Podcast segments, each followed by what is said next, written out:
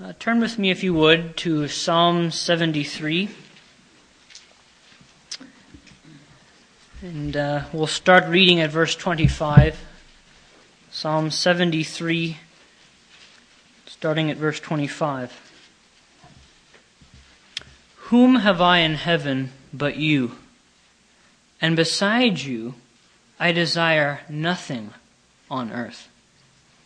My flesh and my heart may fail but God is the strength of my heart and my portion forever. For behold, those who are far from you will perish. You have destroyed all those who are unfaithful to you. But as for me, the nearness of God is my good. I have made the Lord God my refuge, that I may tell of all your works. But as for me, the nearness of God is my good. I would like to share with you this evening on the subject of the nearness of God, which is a topic that the world does not know, does not desire to know, and regarding which, if you're preaching of the true God of Scripture and not catering to some God of one's imagination, the world will hate you for it. But as with most topics of great potential persecution, this subject is of the greatest importance for our souls. For as we've just read, those who are far from God will perish. Some of you may be familiar with a gentleman named Richard Dawkins. He is a British evolutionary atheistic biologist. He's a multimillionaire, author of many books, all of which are full of intellectualized hatred toward not only the idea of God, but certainly regarding the God of the Bible. He defines God using a term he coined, the word meme, M E M E which he defines as a unit of cultural idea which can replicate, it can mutate, it can respond to environmental pressures. So he writes God exists if only in the form of this meme with high survival value or infective power in the environment provided by human culture. So the idea of a God exists in an environment that humanity provides, and that God is nothing more than the making of collective minds, a delusional preoccupation, nothing more than that which results in unnecessary hatred and division among people. Recently, he sponsored an atheistic campaign in Britain in which a bus drove around with the words on the side of it, There is probably no God now stop worrying and enjoy your life. So you see, this is a very common thread here that God to the world is the source of worry and frustration. He's the subject of unnecessary division, of argument that will do nothing more than prevent you from enjoying your life. After all, these intellectuals argue or insist upon. There's no evidence for God in the world. We can have morality, we can have peace, satisfaction, all apart from Him. We have no need of this idea of God, let alone nearness to Him. So you see, everything is completely twisted from what we've just read. If you draw near to God, it results in frustration. If you want to enjoy your life, you need to be far from God. Forget about God. But that's not what the Word of God says. So I urge you, I beg you, to humble yourselves and to submit yourselves to the authority of the Word of God.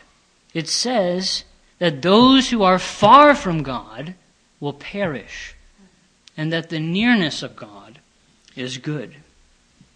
Well, let us consider tonight that not only is there certainly a God, but that he has made himself very near, and that there is no more fundamentally vital subject to the importance of your own souls than the nearness of God. Even to those here tonight who may be living in sin and rebellion against God, God is, as we'll consider, near in a sense. Nearer to you now than perhaps He will ever be. So we cannot delude ourselves with the idea that we can have dignity or value or comfort apart from Christ. Men that this world has praised for their independent atheistic minds have died like small children cowering in a dark room. Voltaire, despite his intellectual genius, is quoted to have cried on in his deathbed that he'd been abandoned by God and man and that he knew that he was on his way to hell. Thomas Paine, who is one of America's founding fathers, author of Common Sense, is quoted to have cried out again at the time of death, O oh God, what have I done to suffer so much? But there is no God. But if there should be, what will become of me hereafter? Stay with me. Send even a child to stay with me. If ever the devil had an agent, I had been that one.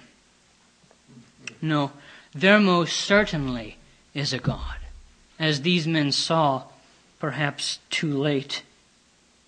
And not only is there a God, but he is not some distant, impersonal force, acting randomly with heartless intention in some natural selection game. No, let us see that tonight that God is near, that He has always been near throughout history and in all three persons of the Trinity. First, let's consider that God the Father is very near. From the beginning, what do we see in Scripture? But that it was God Himself who breathed the breath of life into man. That it was God Himself who walked with Noah. That it was God Himself who provided a ram for Abraham so that his son Isaac was delivered from death, a type of God's provision for us in Christ as a sacrifice in our place. We see it was God Himself who fought for the Israelites and delivered them, as we see in Deuteronomy chapter 3, from the king of Og, all his people, and all 60 cities of his kingdom. They were all delivered into the Israelites' hands, although these cities were fortified, Scripture tells us, with high walls, gates, and bars. It was the Lord God Himself who was supernaturally fighting for the Israelites to thrust out, to drive out their enemies. In Joshua 23, Joshua gives a nice summation of the Lord's faithfulness, and in verse 9 and 10, it says, For the Lord has driven out great and strong nations from before you, and as for you, no man has stood before you to this day.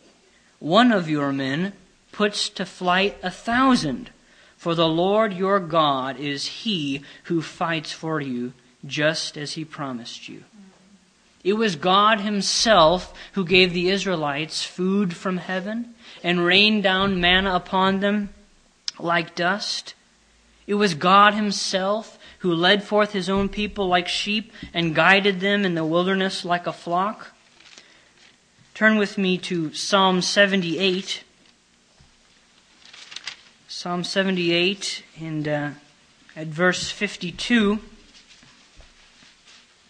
we see that God led forth his own people like sheep. He guided them in the wilderness like a flock. He led them safely so that they did not fear. Does this sound like an impersonal, distant, abstract God? No, he is near to his people, actively providing for them, showing himself to them. As this psalm goes on to warn us, let us not forget the works of the Lord. Let us not be like this stubborn and rebellious generation that Scripture tells us did not prepare its heart and whose spirit was not faithful to God. Scripture tells us here that God makes himself known to his people. Psalm 48:3 God in her palaces has made himself known as a stronghold. To which other God, has it been said, that he carries his people as a man carries his son. But as Brother Charles has previously shared, rather, men in this world carry about their own gods. Well, it is not so with the one true God. The God of Israel himself gives strength and power to the people. Psalm 68:10. See, he gives power himself. He doesn't receive power. He doesn't require that he be chiseled or polished out of nothingness. Rather, he speaks life out of what was nothing. Oh, to you who are in Christ, you know that just as the Father was near to the Israelites in the past, so he is near to us today.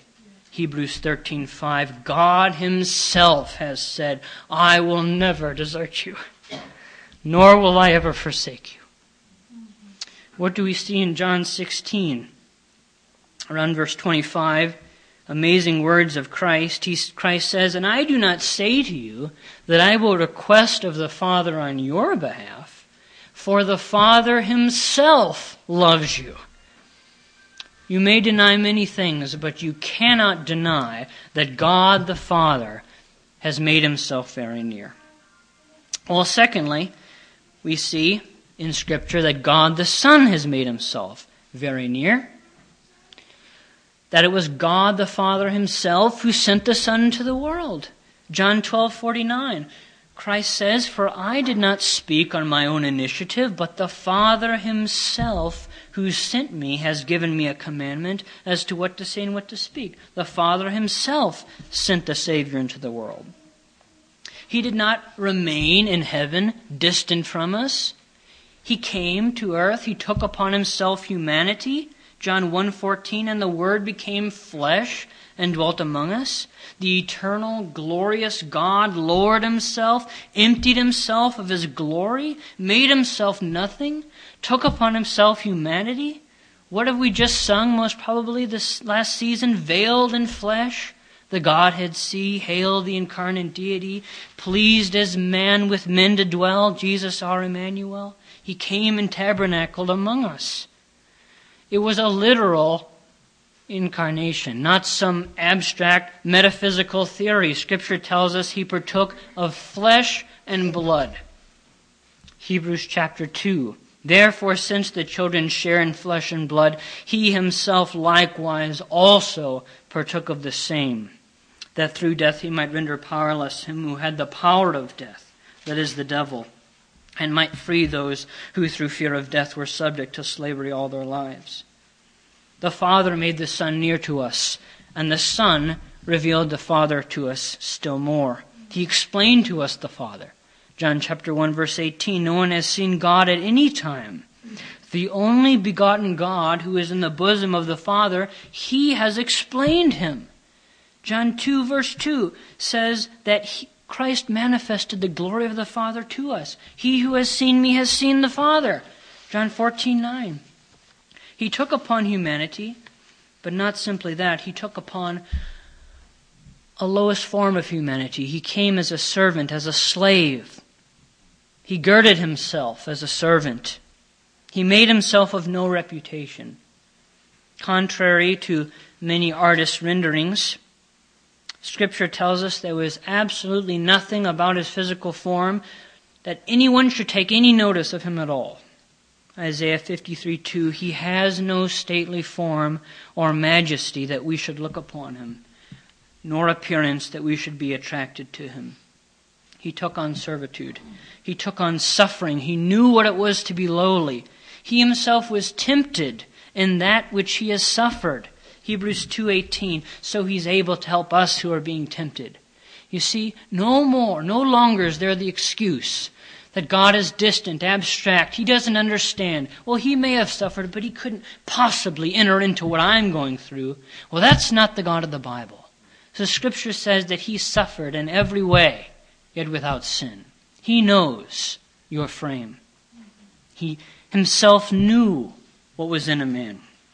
John 2:25. He was well acquainted with our griefs, you see. Surely our griefs he himself bore, and our sorrows he carried. He gave himself as a sacrifice. He wasn't forced to do that. He wasn't coaxed. He wasn't cajoled. He didn't change his mind at the last minute. He was given that authority by the Father. Turn with me to John chapter 10. Starting at verse 17. John 10:17 For this reason the Father loves me because I lay down my life so that I may take it again. No one has taken it from me, but I lay it down on my own initiative. I have authority to lay it down, and I have authority to take it up again. This commandment I received from my Father. He gave up his life for us on his own accord. He humbled himself by becoming obedient to death. He gave himself up for our sins that he might rescue us from this present evil age. He himself bore our sins in his body on the cross so that we might die to sin and live to righteousness. But now in Jesus Christ, you who formerly were far off have been brought near by the blood of Christ. For he himself is our peace. What more would you have the eternal Lord of glory do than to clothe himself, than to come as a servant, than to be spat upon and disregarded and sacrificed? Alive in our place. What more must he do to demonstrate his love, to make himself near. Our great God and Savior, Jesus Christ, who gave himself for us to redeem us from every lawless deed and to purify for himself a people for his own possession, zealous for good deeds, Titus 2:14. God reconciled us to himself through Christ. 2 Corinthians 5:18. He himself is the propitiation, the satisfaction for our sins. 1 John 2 2. No, you may tell me many things. You may deny many things. But you cannot deny that God the Son has made himself very near. This is the promise that he himself made to us eternal life. 1 John 2:25. Well, thirdly, let us see that God the Holy Spirit is very near. But the Helper, the Holy Spirit, whom the Father will send in my name, he will teach you all things and bring to your remembrance all that I said. John 14:26. The Holy Spirit sent as a helper, as a teacher. Turn over to John chapter 16, if you would starting in verse 13. John 16, 13. But when He, the Spirit of truth, comes, He will guide you into all the truth. For He will not speak on His own initiative, but whatever He hears, He will speak, and He will disclose to you what is to come. He will glorify me, for He will take of mine and will disclose it to you. All things that the Father has are mine. Therefore I said that He takes of mine and will disclose it to you. Do you see how freely the Son extends Himself to us through the ministry of the Holy Spirit? And that just as the Son explains to us the Father, the Holy Spirit discloses to us the Son. He will come and guide us into all truth, taking of what is Christ and giving it freely to us. He intercedes for us. What more blessed point, what more comforting message could there be but that the Holy Spirit sent to us as a helper intercedes for us. Romans 8:26 in the same way the Spirit also helps our weaknesses. for we do not know how to pray as we should, but the Spirit Himself intercedes for us with groanings too deep for words. He intercedes.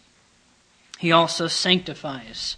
2 Thessalonians 2:13 But we should always give thanks to God for you brethren beloved by the Lord because God has chosen you from the beginning for salvation through sanctification by the Spirit and faith in the truth. Also, He is near to us as one that convicts, and He, John 16 tells us, when He comes, will convict the world regarding sin and righteousness and judgment. Well, this is just an introduction on how God has made Himself near in all three persons but also let us see that not only is God near to us, but that the Word itself is very near. Can you flip over to Deuteronomy chapter 30? Deuteronomy chapter 30. And the context here is, of course, the Israelites are in captivity, and the Lord is pleading before them that if only they would obey him with all of their hearts, with all of their souls, according to what's been commanded them. That the Lord, in verse 6, tells us, the Lord your God will circumcise your heart and the heart of your descendants to love the Lord your God with all your heart and with all your soul so that you may live. The Lord your God will inflict all these curses on your enemies and on those who hate you, who persecuted you and you shall again obey the Lord and observe all his commandments, which I command you today. Then the Lord your God will prosper you abundantly in all the work of your hand, in the offspring of your body, and in the offspring of your cattle, and in the produce of your ground. For the Lord will again rejoice over you for good, just as he rejoiced over your fathers if you obey the Lord your God to keep his commandments and his statutes, which are written in this book of the law, if you turn to the Lord your God with all your heart and soul. For this commandment which I command you today is not too difficult for you, nor is it out of reach. It is not in heaven that you should say, Who will go up to heaven for us to get it for us and make us hear it that we may observe it? Nor is it beyond the sea that you should say, Who will cross the sea for us?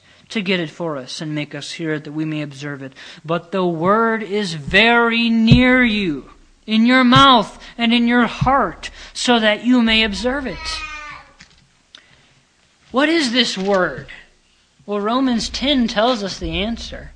It's the word of faith that's being preached.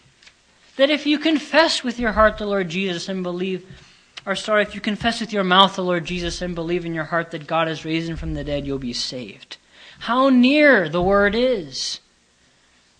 I have no doubt in my mind that this is not the first time all of you here are exposed to the Word of God, but now certainly we know that all of us are definitely without excuse, for we have seen through the Word of God how God the Father, how God the Son, how God the Holy Spirit, how God in three persons has made Himself near to the Israelites, how he's near to us today, how he's left us this helper, this comforter, to convict us of sin, to remind us of the words of Christ, to sanctify us, to convict us of sin.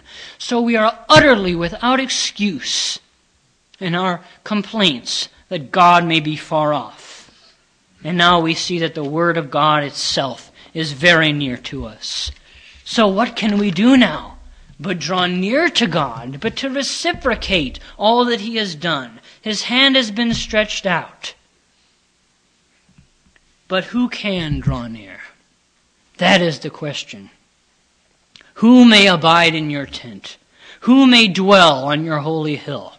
Psalm 15 says, He who walks with integrity and works righteousness and speaks truth in his heart who may ascend into the hill of the Lord? Who may stand in his holy place? Psalm 24.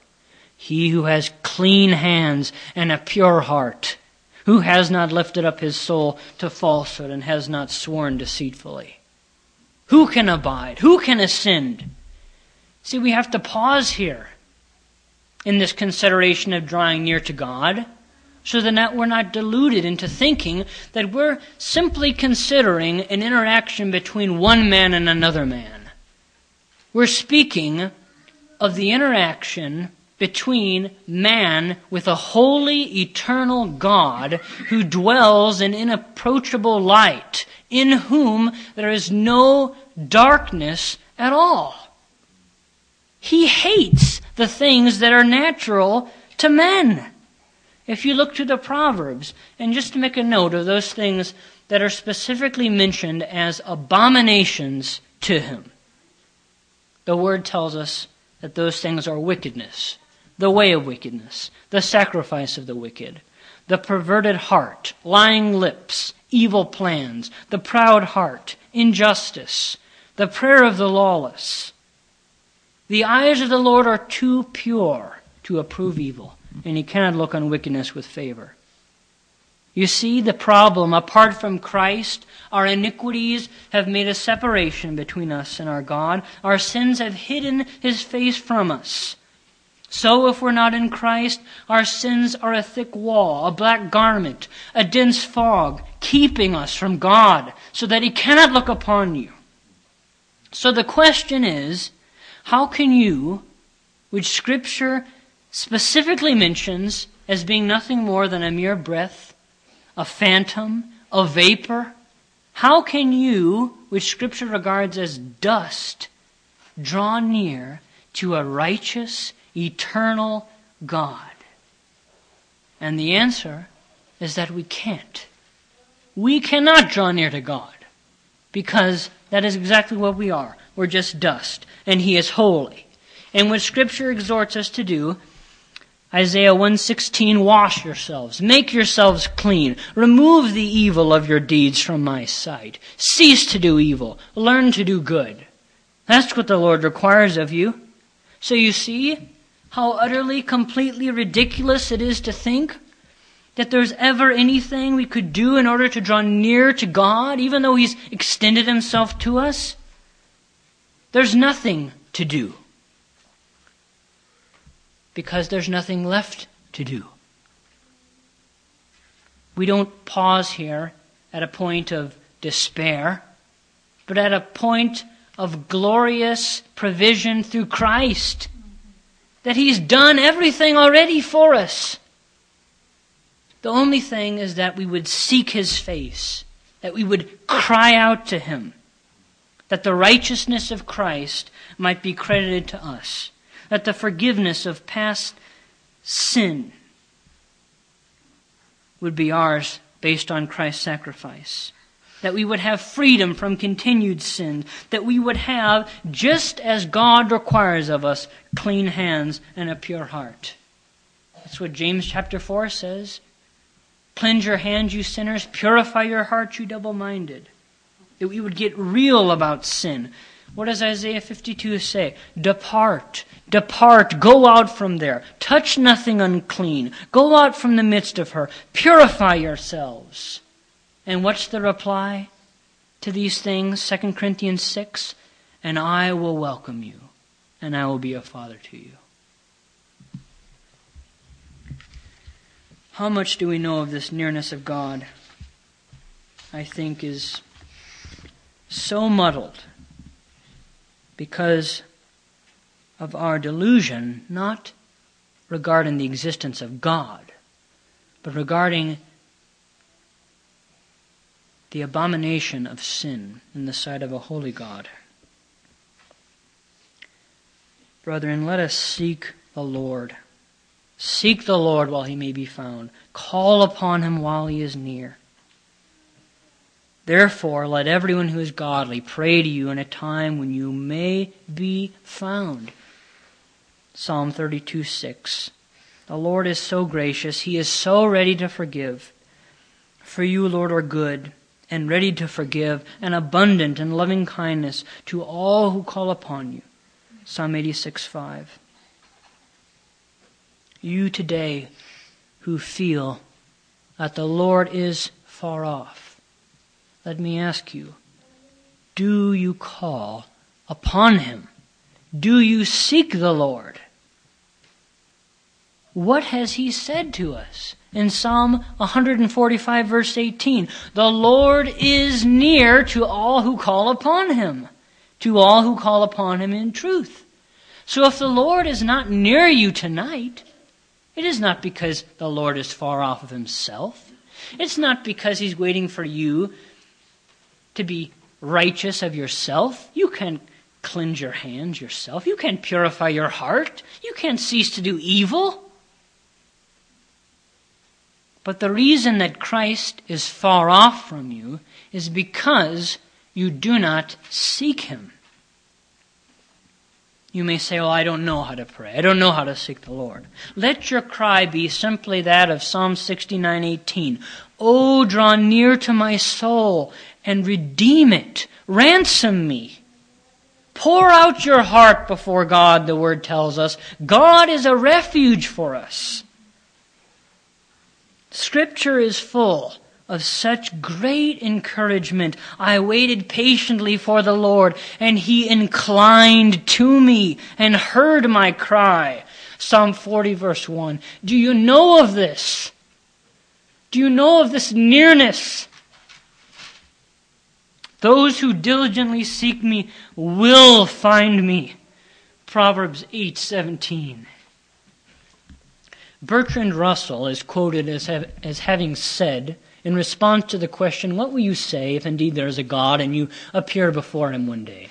And Russell's remark was something to the effect that, I will ask God, Sir, why is it that you took such pains to hide yourself? Well, one thing I promise you that is the heart of a man who never cried out to God.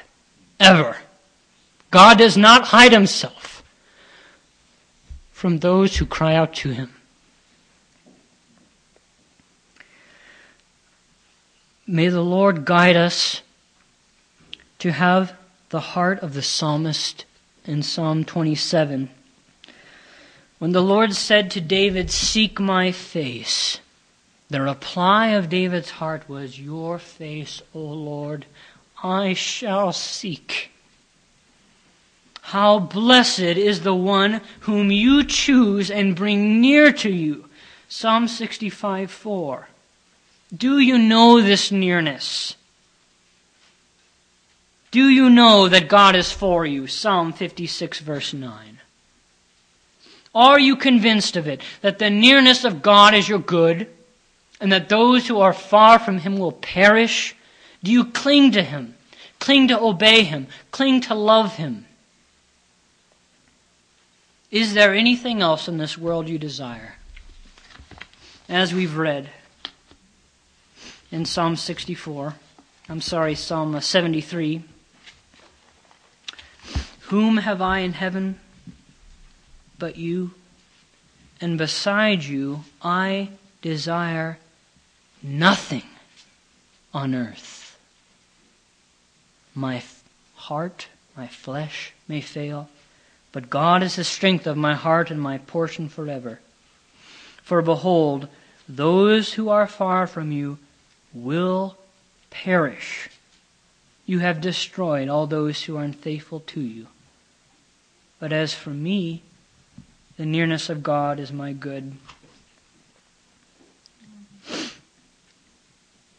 May the Lord give us strength to draw near to Him. May the Lord keep those here tonight who are outside of Christ, who have not entered into the blood of Christ, away from the delusion that perhaps one day, after they've enjoyed their life apart from Christ and all his worry, that they can, at death's door, simply change their minds. Well, I can tell you firsthand that I've seen enough death to realize that it is far more common that the mind is muddled or intoxicated by medication and confused with pain too much to even know one's own name, let alone to recognize the state of their soul. Seek the Lord while he may be found. Call upon him while he is near. He may not be near tomorrow.